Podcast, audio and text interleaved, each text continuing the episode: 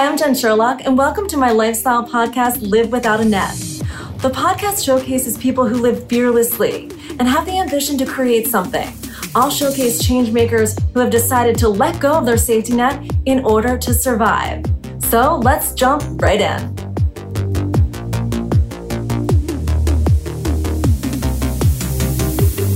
Hi, everyone. I'm Jen Sherlock. Welcome to my podcast, Live Without a Net. And I'm with a good friend of mine, David Goodman.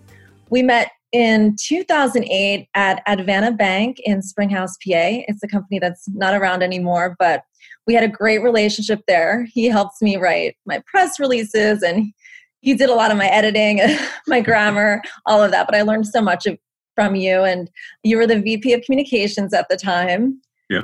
And now it's what, 10 years later? Yeah. It's crazy. It is crazy. And you're in a different job. You're in um, the retail side of commercial real estate. And we'll get to all of that later. But I just want to talk about your journey because I've always been inspired by you. And you have such a, a great story of taking risks. And so many people are afraid to open their minds and, and be brave and go out on their own. So I want to hear what made you be strong enough to get where you are today? Um, strong enough is an interesting way to put it. I never, I never thought about about that, about me doing that. But I guess it's just been um, opportunities have come up along throughout my professional career. So it's it's just deciding whether to take them or not, and and I think over time you learn to make opportunities. Um, and and so you know, I had a good career in the tennis industry at the U.S. Tennis Association, and and I loved it, and wasn't thinking at all about leaving. And then that's when the first opportunity came up, and it was to uh, me and a couple of guys had an idea about a tennis television network, and uh, it it sounded it sounded cool, and we wrote a business plan, we raised money, and then the other guys were like, "Why don't you come and run it?" And I thought, wow, leave my comfortable job that I love. Uh, but it, it, was just one of those things I thought, well, what an opportunity. I'll regret it if I don't. And and so that was probably the first major risk I took uh, because I, I, invested money um, and and then I did make a salary when I started, but then as like like many startups we, we got going and and we made a decision after only a few months that we got to save money so i stopped taking a salary um, but was banking on the concept was banking on myself and it was an incredible experience didn't work out but i don't regret it it was a great experience those are the best experiences and i liked what you said that you knew you would regret it because i'm that type of person as well. You know, we only have this life once. Yeah. Yeah, and and the, the biggest thing that I was worried about was uh, there was two aspects of the risk. I think one was financial, um, but it's not like I didn't have a net. You know, I, I I was married at the time, and and my wife worked, and I never felt. I certainly felt I would take a financial hit potentially, but I didn't. It, it wasn't like a life-threatening financial hit. So that was a risk but to me, the bigger risk was my standing in the tennis industry. I'd been with the US Tennis Association for 10 years. I was pretty well known, I had a good reputation. And this move, and what we're doing, was a very public thing in the tennis world. I was the public face of this new company. And I thought if I failed, am I out? Like, am I out of tennis? And and I was very worried about that. Uh, so there was more of a personal risk, I think, than a financial risk. Um, but that turned out not to be the case. I think even though it didn't work out and a, re- a sort of mini recession came when you compare it to the big recession more recently, and our investors went away, we met all of our goals. But our investors weren't there for the second round of funding that they said they'd be there for. Um, and we kept going for a long time. Our employees kept going without being paid for a long time, but in the end, it just didn't work. And I found that I actually gained a lot of respect in the industry, which um, surprised me, uh, but was it was nice. So I think if you do things if you do things right, um, then it, it, it can work out even if even if it doesn't work out financially. So I ended up staying in the tennis industry for the time being, anyway, and, until I decided to move to move on later in later years. But uh, like I said, I don't regret it. I learned a, I learned a ton from it. Uh, raised money, wrote a business plan. Um, that that's something that'll always come in handy down the road, and has. And what you said about your fears, they didn't happen then, right? Because so many of us, I think, dwell and we think, including myself, I'm always dwelling of, of the worst. But did that happen to you? It doesn't sound like it. It sounded like it was the opposite. Yeah, I mean, I still had to go find a job. Nobody was handing me a job, although that's how I ended up coming to Philly from New York, is where somebody in the tennis industry did reach out and said, There's this opportunity in Philly, and would you come here? And I did and it was one of the best moves I've ever made. Um, I didn't stay in that job for that long, but um, you know, we met at Advanta, and I actually sold a big sponsorship to the CEO of Advanta when I was only a couple years into into my Philly work. Um, and then Dennis Alter, the CEO at Advanta, said, "Why don't you come work for me?" And I said, "Well, it's a financial services company. I don't have any background in finance and it's a publicly traded company where I'd be the head of communications. And I said, I don't, I don't have any experience there. But thankfully, he said, you know, you'll figure it out. And I thought, oh, okay. Whatever you say. I'd never done, I'd never worked for a big corporate entity. So I thought I should try that. I should see what the corporate life is like. And it was an interesting experience. I mean, it was something I'd never done. And I did it for about five and a half years until Advanta went belly up in the big recession. Uh, but again, I don't. It wasn't something that I thought I'd, I'd, do for the rest of my life. I didn't, but it was a great experience and learned from it. And same, it was my favorite job. And before that, I was a TV reporter and anchor, and again, didn't have a corporate job. But I feel the same as you. I mean, if I look back, that was my favorite, most exciting job, and I learned so much, and I loved the atmosphere yeah. there. So it is interesting, but I think Advanta had that great culture. So it's a shame it's not around anymore where people gave chances. Right. Right. So talk um, about when we all got laid off and your next move because I find that so interesting. I'd want you to tell the story, but I know you took a big financial risk and I want people to hear about how Yeah, sure. So that that's probably that may be my biggest risk. I'm 42 years old at the time and and I was looking for a job. I, I did get some consulting stuff and and uh, for a while, but I, I didn't want to just be a consultant, um, you know, doing three month or five month gigs. Um, so I met I met the guys that own Equity Retail Brokers, um, a retail real estate brokerage, and uh, I did some a little consulting work for them, and they said, "Why don't you come on board as an agent?" And I said, "Is that 100% commission?" And they said, "Yes." And my literally my first response was said f no. I said I, have never been 1% commission let alone 100% so a little time went by and i did a little more work for them and they asked me again. And at the time i had gotten a couple job opportunities for big companies sort of mid-level jobs. I had never been mid-level in my life and i don't think frankly, I, my ego, it wouldn't work. uh, you know, if I walked by the conference room where the decision makers were, I'd be like banging on the window, being like, let me in. Right, exactly. So um, I decided that I got to just have faith in myself and and and do it. And again, there was the financial risk. Of historically, I'd always made a good salary, and and now I wasn't going to make any salary and be in a new in a new industry. Um, and then there was the personal risk of like, am I going to be a failure? You know, and then what am I going to do? And, but in the end, it was just the belief and the faith in myself that if I set my mind to this and I work really hard, this isn't rocket science. It was just like joining Advanta when I didn't have any of the experience required for the job. It's not rocket science. You can figure it out.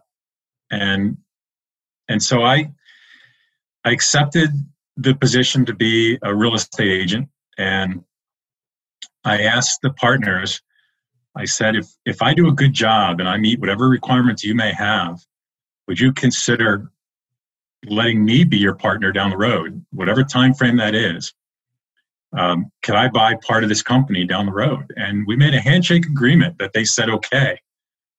Um, but there was no written requirements. There wasn't, you know, the, the just do a good job and fit in was the requirement. And that was up to them completely. Um, but four years later, uh, I bought a part of the company and been a partner ever since. And um, the real estate work is fine, it's a job. But what gets you up every day is growing the company with partners who you like and respect. And that's the fun part of it. Yeah, and I like what you said, figure it out. I've heard that a couple times in this interview, basically, that Dennis Alter told you that and when he brought you on. And then when you took your next jump at your next venture in real estate, you figured it out. Because I'm a big believer in, you know, sink or swim. That's the only way to learn. Yeah. Yeah, and it, it, it was a lifestyle change because being a broker, if you if you want to work nine to five, it's not the job for you. It just because there's you're never you're never off duty. You know, the phone's always by your side, and your clients aren't nine to five people, so you can't be nine to five. And um, there's the research part of it and the and the behind the scenes work. You know, you don't want to do that Monday through Friday when you're on the phones or you're out on the road so there's nights and there's weekends. Uh, but uh, on the other hand, the lifestyle part of it allowed me to coach my daughter's softball team and you know leave at two or three o'clock when i had to or go watch my daughter's swim meets and, and to be able to be at a 3.30 swim meet. So it's it's not that in your office nine to five job you do have freedom. If you're performing you have freedom. You know our agents who aren't performing we want to see them in the office. We want to help them and we want to be able to monitor what they're doing and help them be successful. But if you are successful, you make your own schedule. You come and go as you please. If you're getting the work done and and making the deals and bringing in the commissions, you, you can you can have that flexible lifestyle and and that's priceless. I mean that that's that's really nice to to have. Um, but you're going to work your tail off to to have that, and every year you start at zero. So there's that stress and that pressure, but um, it's good pressure. I agree. It's adrenaline, keeps you going. Yeah. I feel like it's a certain type of mindset you have to have to to either have a like a no commission job or just be an entrepreneur and have to make every sale yourself. I feel like it's it's definitely a personality type that I don't think everyone can do. I think it's possible, but I just think, you know, some people, like you said, prefer the nine to five life. Right. And and listen, I, I, there's sometimes I miss having every two weeks, you know, having a salary dumped into my bank account. Right. You know, it's it's you can certainly plan much easier that way. You know, I, I do projections. I kind of see what's what's going to be coming in for me or what I think is going to be coming in. But you know, you got to be able to uh, fiscally manage your life. You know this. You got to do the same thing. You know, it's and so there's that's different and you got to be able to handle that um, but like i said it's not rocket science and if you want it you know you can do it. And um, it's just that mindset that that we've talked about before that opportunities around every corner. You just gotta you live with your eyes open. And and if you do that good things can happen um, but you, you got to make them happen. Right. It's like, I know it's a book I once read, but it's like, you know, there's a couple different pathways in life, you know, and you just got to look for the signs. You know, you meeting Dennis Alter just by selling him a sponsorship that led you to an awesome job for five and a half years. I mean, that's the kind of stories that I think if people do open their eyes, they're probably meeting someone every day that could, that they're like one step away from changing their life or their career. Yeah, the folks at Equity Retail Brokers found me because I put an ad on Craigslist at the time saying that I can, that I'm a marketing consultant and a communications consultant, and uh, that's how they found me. Their marketing director called me and said, "We're looking for somebody to write an article on us for a magazine." And uh, it was one of those things where you know you, you, you buy an ad in the magazine and you get an article that you you got to provide the magazine with. They didn't want to write it themselves, and that's how they found me. And it's you just never know. You never how know. stuff is going to happen. So true. Um, and I briefly want to talk about just the state of the economy where we are. Obviously, there are so many jobless Americans, and you know any advice for them in this time? That you know anything that you'd want to you know let people know who are struggling or contemplating a career change? Yeah i think even it's you know in recent years it's been important to have that that public social profile. Um, whether it's linkedin or, or facebook instagram whatever it is i think especially linkedin is is probably the the one more than any other just if you're looking for a job or looking for opportunities but um, it, it's you just got to be out there. And pre-covid i would say you got to be out there physically. You know you go to whatever social networking or networking opportunities there are you know those will come back. They're not really there right now. But jen you're a great example of an online presence. You know i may not talk to you for a period of time but i feel like i always know what you're doing and i know who your clients are because you're telling me. And, yeah. and the places that i look i see it. Thank you. And and that's important. So i think it's just being out there but then then it's it's that idea of having your eyes wide open. Like your your friends and your family they're all prospects for you. They're all connections to you to a job or to an opportunity. And so it's it's never hesitating to talk about it. Like you know we've learned for many years about the importance of an elevator pitch. And but it's true like you never know who's going to walk in that elevator with you. And you got 30 seconds to make that impression right. about why they want to know you and why they want to talk to you further. It's the same thing when you're hanging out locally at your house or you meet a friend in the grocery store um, you want to give them the impression that you're somebody worth talking to that you're worth them making an introduction you know for it for an opportunity. It's it's just always keeping your eyes wide open. And um, you know it's you can't just surf the internet looking for the jobs that are posted. You know it's that's that's just not enough. It's all about relationships too. It is it is yeah. like they say who you know in a lot of ways not everything. But i feel like i try to like harness all my relationships because you never know where they could lead. That's why i try to make enough time especially before covid like you had said, you know, go to coffee meetings, go to lunch meetings, go to happy hours, networking yeah. events, because I always thought, you know, they may not be hiring you, but they might know someone that can. So I always. Yeah, I think if you have a, a target, if you know what you want to do, uh, then make yourself an expert. And and what I mean by that is when I got into retail real estate, I learned that from a le- if you're going to be a leasing agent, that grocery anchored shopping centers are that that's the that's the top. Those are the a centers because grocery drives other retail and, and retailers want to be around the grocery stores. And and that's still true to this day. And so i asked my partners uh, my bosses at the time i said who are who are the experts in our world? Who are the brokers who are experts in the grocery industry? And they said there really aren't any. There's nobody that presents themselves that way so I thought, and I told him, I said, all right, then I am. And I started doing a ton of research and on all the major grocery brands that are in our market. And I started blogging. Of course, nobody's reading my blog because who would know it's there?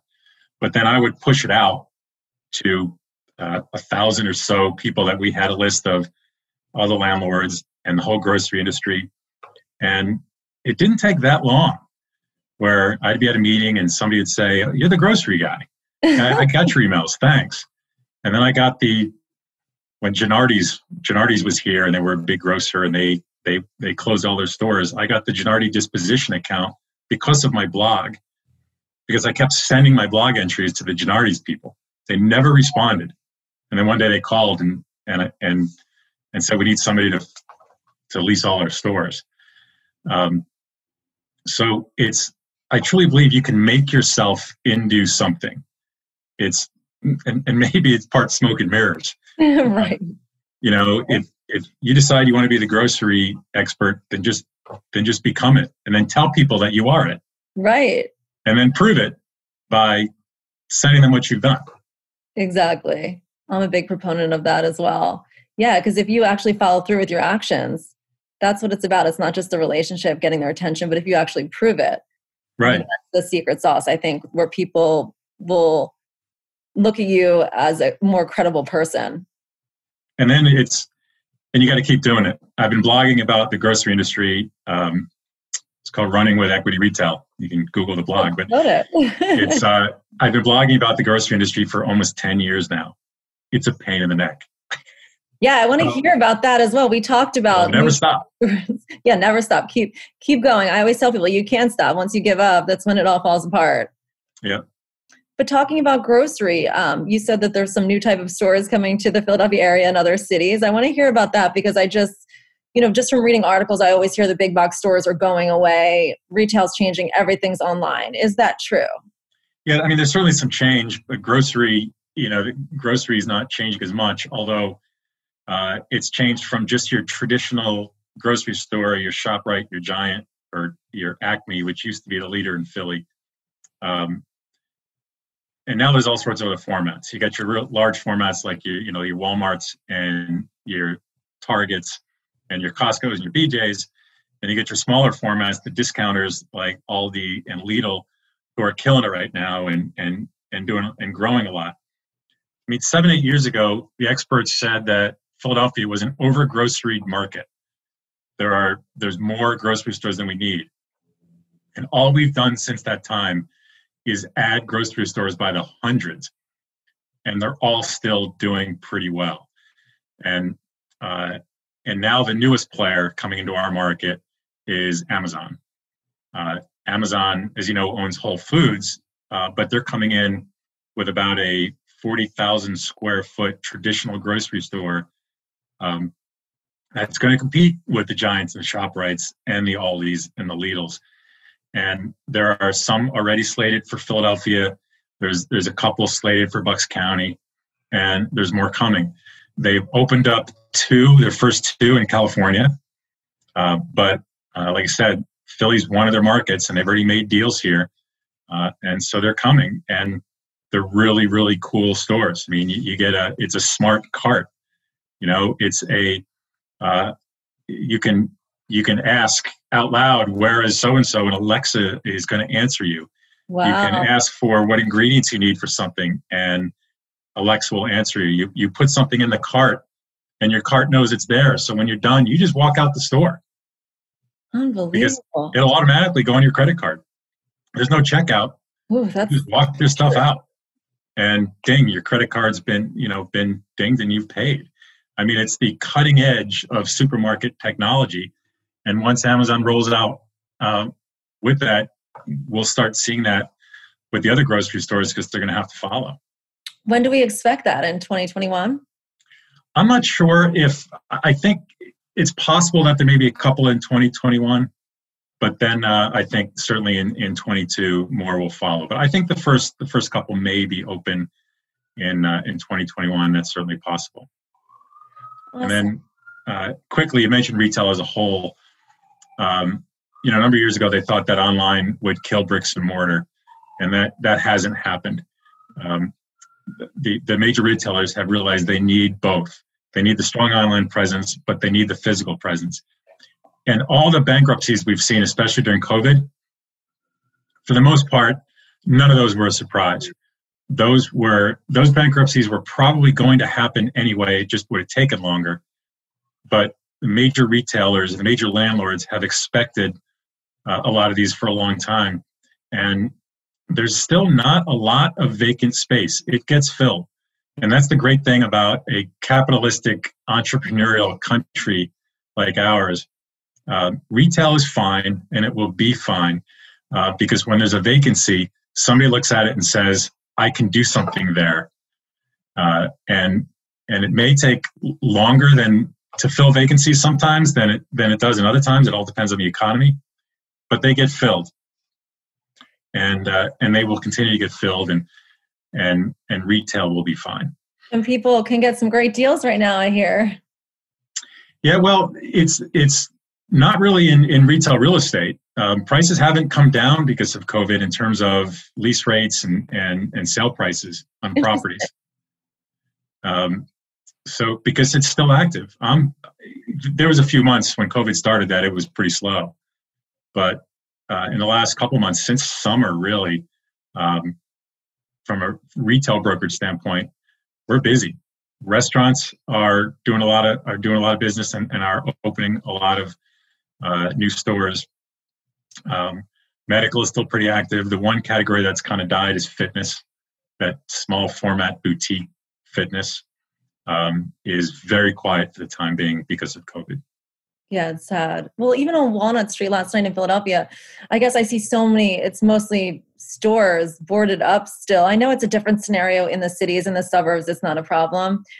But I'm surprised there's not even a decline in the in the cities. But know, yeah, and, and the city may the city may be a little different um, than out in the suburbs. Um, but yeah, in the suburbs, generally speaking, um, there there has not been landlords aren't lowering their lease rates, um, and and sellers aren't necessarily having to lower it too much. It's it's still fairly active.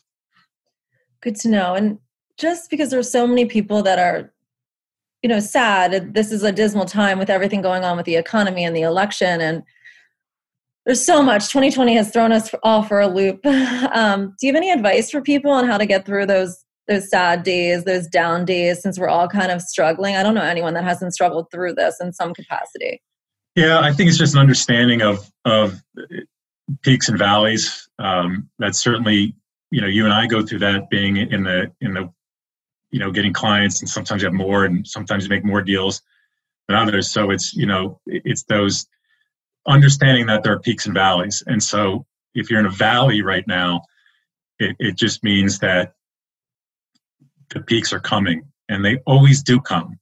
You know, sometimes they may take longer, and it's a, it's a longer wait, but you work through it, and the peaks always come. And as bad as 2020 has been, it's November. It's over soon. Thank God. counting down the days. Absolutely. Um, thank you so much. And again, can I let people know uh, how to find you? Because I think you had some great advice, even for you know young people trying to get into real estate. So people may listen to this, you know, young folks or even people considering to change their industry. Do you yeah, mind sure. out to you? Yeah, I, have I've proven it's never too late. Um, Equity Retail Brokers is the company, and EquityRetailBrokers.com is our website. And if you want, if you do want to check out my blog, it's running with equity, Re- running with equity retail. Um, and that's probably the easiest easiest way to find me. And uh, I respond, so hit me up. The grocery guy, everyone. Well, that's it for now. Thanks everyone for joining us. Please reach out to me so I can feature you on my show. I do respond to everyone. You can find me on my Instagram at Jennifer Sherlock or my business Instagram at Jennacom. And check out our new website coming soon, livewithoutanet.com. Thanks again, and I look forward to taking risks with you.